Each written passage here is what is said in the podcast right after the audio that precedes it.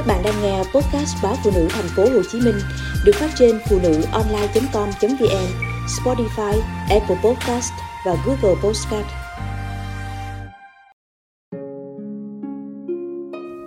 Tận tụy chăm sóc mẹ chồng, nhưng thương thì không.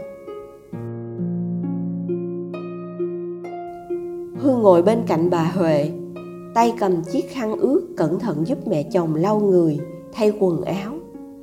Từng động tác của cô vô cùng nhẹ nhàng, cẩn thận, nhưng gương mặt lại tĩnh lặng, vô cảm. Mẹ chồng cô xưa nay khỏe mạnh, không ngờ có lúc lại bệnh đến nằm liệt giường.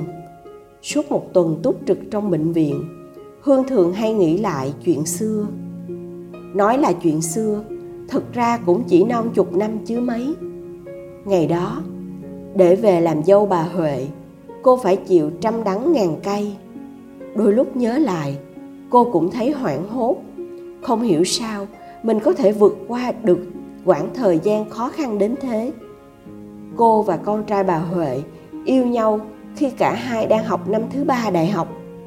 Sau khi tốt nghiệp, Duy xin được việc làm trong một cơ quan nhà nước. Dù chưa được ký hợp đồng chính thức, nhưng ít ra Duy vẫn có nơi có chốn. Trong khi cô hơn nửa năm vẫn chưa tìm ra việc. May mắn vẫn còn mấy lớp dạy thêm từ hội sinh viên đã giúp cô trang trải cuộc sống mà không phải nhờ đến sự trợ giúp của cha mẹ ở quê. Nhận thấy con đường tìm việc ở Huế quá gian nan, Hương quyết định theo lời rủ rê của đứa bạn ra Hà Nội tìm việc. Công ty bạn cô đang tuyển dụng nhân sự. Bạn còn cẩn thận tìm thêm đôi ba chỗ để cô ra là có thể đi phỏng vấn ngay. Duy không muốn cô đi. Cô và Duy cùng quê Quảng Bình. Cả hai đều xa quê vào Huế trọ học. Duy có ý định lập nghiệp ở Huế.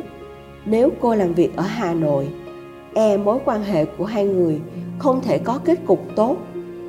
Lúc đó Hương từng dự định nếu có công việc tốt, cô sẽ ở hẳn ngoài này, nên chuyện chia tay là không tránh khỏi. Hương ở nhờ phòng trọ của người bạn trong những ngày chờ phỏng vấn. Không biết do thay đổi thời tiết hay vì lạ chỗ, Hương không ăn uống được, lại ngủ li bì. Nghe cô bạn đùa, sao biểu hiện của mày giống mấy bà đang bầu bí thế? Hương hoảng hốt khi cầm que thử thai trên tay. Suýt nữa cô té nhào trong phòng tắm. Hai vạch đỏ chót trên que thử khiến mắt cô mờ đi. Cô bắt xe vào Huế ngay trong đêm. Duy nói, anh sẽ về quê xin phép cha mẹ tổ chức đám cưới. Cứ tưởng đám cưới chạy bầu của hai người sẽ diễn ra ngay sau đó. Nào ngờ, Duy lại mang vẻ mặt như đưa đám đến gặp cô sau khi từ quê trở vào. Duy nói, cha mẹ anh không đồng ý để hai người kết hôn. Lý do mẹ Duy đưa ra là công việc của anh chưa ổn định, trong khi Hương lại chưa có việc làm. Còn cái thai trong bụng Hương, họ phớt lờ như không có. Cha mẹ Duy còn nặng nề cảnh cáo, nếu anh không nghe lời, họ sẽ từ mặt con trai. Chị gái Duy lấy chồng ở Huế. Trước đây, chị đối xử rất tốt với Hương. Biết cha mẹ Duy không ưng bụng, Hương nhiều lần tìm đến chị gái Duy nhờ giúp đỡ, nhưng lần nào cũng bị thẳng thừng từ chối. Hương nhiều lần gọi điện cho cha mẹ Duy, năn nỉ ông bà cho hai người kết hôn, nhưng lần nào cũng bị mắng mỏ, sỉ nhục. Những tháng ngày đó, Hương luôn sống trong lo lắng bất an. Chuyện mang thai, cô cũng giấu nhẹm cha mẹ mình. Cô sợ họ sẽ khổ sở khi biết hoàn cảnh của con gái. Cô đã chuẩn bị tâm lý làm mẹ đơn thân, dù Duy vẫn tới lui phòng trọ chăm sóc cô. Khi cô mang thai đến tháng thứ năm, không biết vì sự kiên trì của Duy hay do ông bà suy nghĩ lại, cuối cùng họ cũng đồng ý để hai người tổ chức đám cưới. Hương còn nhớ cái cảm giác tội lỗi lúc gọi điện về quê báo với mẹ chuyện cưới xin. Mẹ cô ngạc nhiên đến sững sờ. Cho đến khi cô nói mình đang mang thai thì mẹ cô hoảng hốt. Qua sóng điện thoại chập chờn, Cô nghe rõ mồn một tiếng mẹ chống tay lên bàn, đụng vào mấy tách trà kêu lột đột. Ngay hôm đó, mẹ Hương bắt xe vào Huế, không phải để la mắng, mà chỉ muốn xác định sức khỏe con gái có ổn không. Nhìn cô mặt mày hốc hác, lại gầy nhom, mẹ cô nước mắt chảy dài. Người ta mang thai thì được chăm sóc, tẩm bổ. Riêng cô suốt ngày lo lắng, chẳng những không tăng cân mà còn sụt mất mấy ký. Nhìn vào mắt mẹ, Hương biết bà rất đau lòng.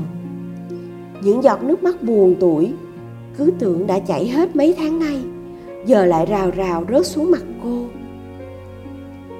Thời điểm Hương mang thai, do cả hai vừa mới ra trường, công việc chưa ổn định, tiền bạc eo hẹp, lại thêm tâm lý luôn trong tình trạng phập phồng lo lắng, nên Hương đã bỏ qua cả hai lần sàng lọc thai nhi. Đến lúc thai lớn hơn, bác sĩ lại bảo em bé quay vào trong nên không thể nhìn rõ mặt. Hương càng lo lắng, không biết hình hài con có toàn vẹn không. Nỗi lo chồng chất nỗi lo càng khiến cô thêm suy sụp. Ngày tiễn con gái theo chồng, mẹ Hương chỉ dặn cô duy nhất một điều: chuyện cũ dù đau buồn đến mấy cũng nên quên sạch sẽ để bắt đầu một cuộc sống mới. Mẹ chồng cô trước đó tuy đối đãi với cô không đúng, nhưng bà cũng đã chấp nhận hai mẹ con cô. Sau này về làm dâu, phải yêu thương, quan tâm chăm sóc mẹ chồng như mẹ ruột. Hương im lặng, nghe từng lời mẹ dặn. Bao năm qua, cô thực sự quan tâm, chăm sóc mẹ chồng vô cùng chu đáo. Nhưng chuyện cũ như cái gai nằm sâu trong tim cô, không cách gì xóa bỏ. Cả tuần nay, mẹ chồng nằm viện, cô tới lui chăm sóc hết lòng. Nhưng cô biết, tất cả đều vì chồng và con trai. Tận sâu trong tim mình, cô không cách nào thật tâm yêu thương mẹ chồng. Đôi lúc Hương nghĩ, thôi thì nếu không yêu thương được nhau, cũng cố gắng làm hết sức, ít ra là vì trách nhiệm và nghĩa vụ của một người con dâu, để chồng cô không phải buồn lòng.